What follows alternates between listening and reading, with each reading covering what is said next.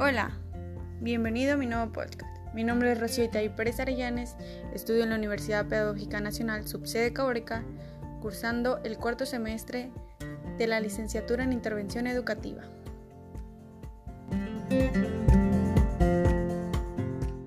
En esta ocasión te traigo dos temas muy importantes dentro de la materia de diseño curricular impartida por la maestra Flor Guadalupe Alcántar Núñez.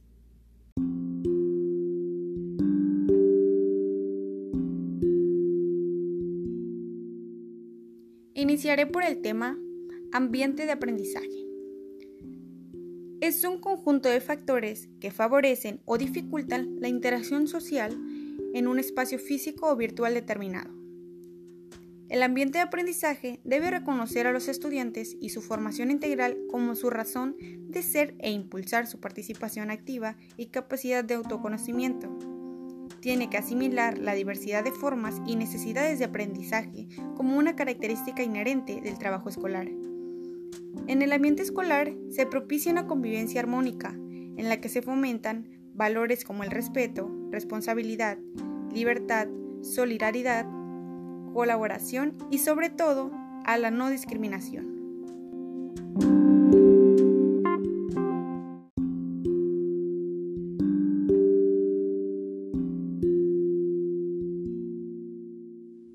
Como segundo tema está la planeación de los aprendizajes. La planeación consciente y anticipada busca optimizar recursos y poner en práctica diversas estrategias con el fin de conjugar una serie de factores como tiempo, espacio, características y necesidades particulares del grupo, entre otras, mismos que garantizan el máximo logro en los aprendizajes de los alumnos. Este proceso está en el corazón de la práctica docente, pues le permite al profesor anticipar cómo evaluar el logro de dichos aprendizajes.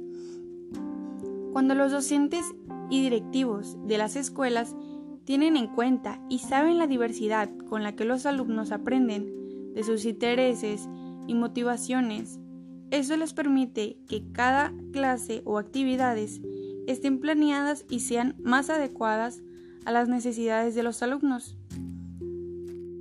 Pero aunque esté muy bien planeado todo y puesto en práctica en el aula, puede diferir de lo planeado, pues hay contingencias que no siempre se pueden prever. Por eso es que la planeación es un desafío creativo para los docentes, pues demanda toda su experiencia y sus conocimientos.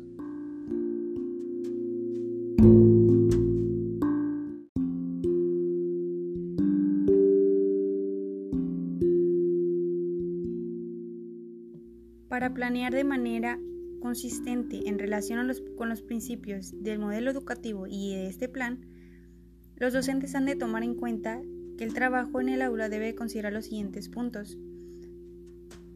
Punto 1. Poner al alumno en el centro. 2. Generar ambientes de aprendizaje cálidos y seguros.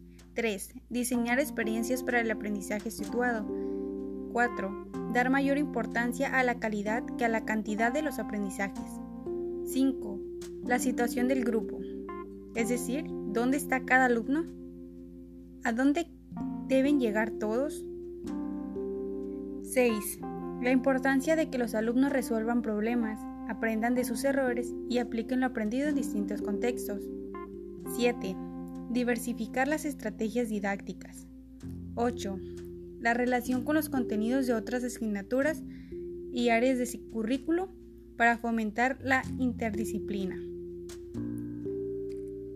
9. Su papel como mediador más que como instructor.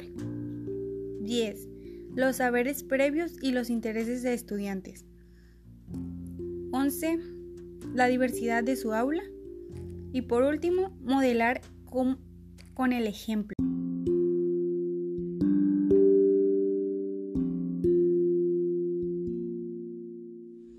Por último, tenemos una pregunta. ¿Cómo sería la elaboración de un diseño curricular para niños de primer grado? A mi criterio, este debe estar diseñado a medida de que cumple las necesidades o trate de cumplir las necesidades de los alumnos, ya sea individualmente o como grupo o en sí la escuela en general, tomando en cuenta a los alumnos. Debemos de considerar pues también el tiempo, el espacio y características y además las necesidades particulares de cada grupo porque pues van a ser diferentes.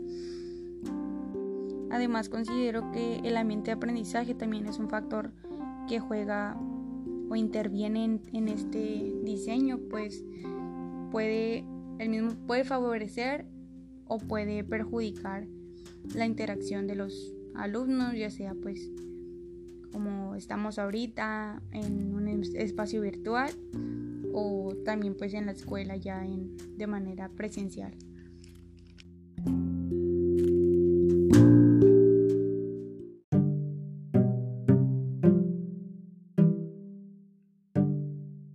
Por mi parte, eso sería todo.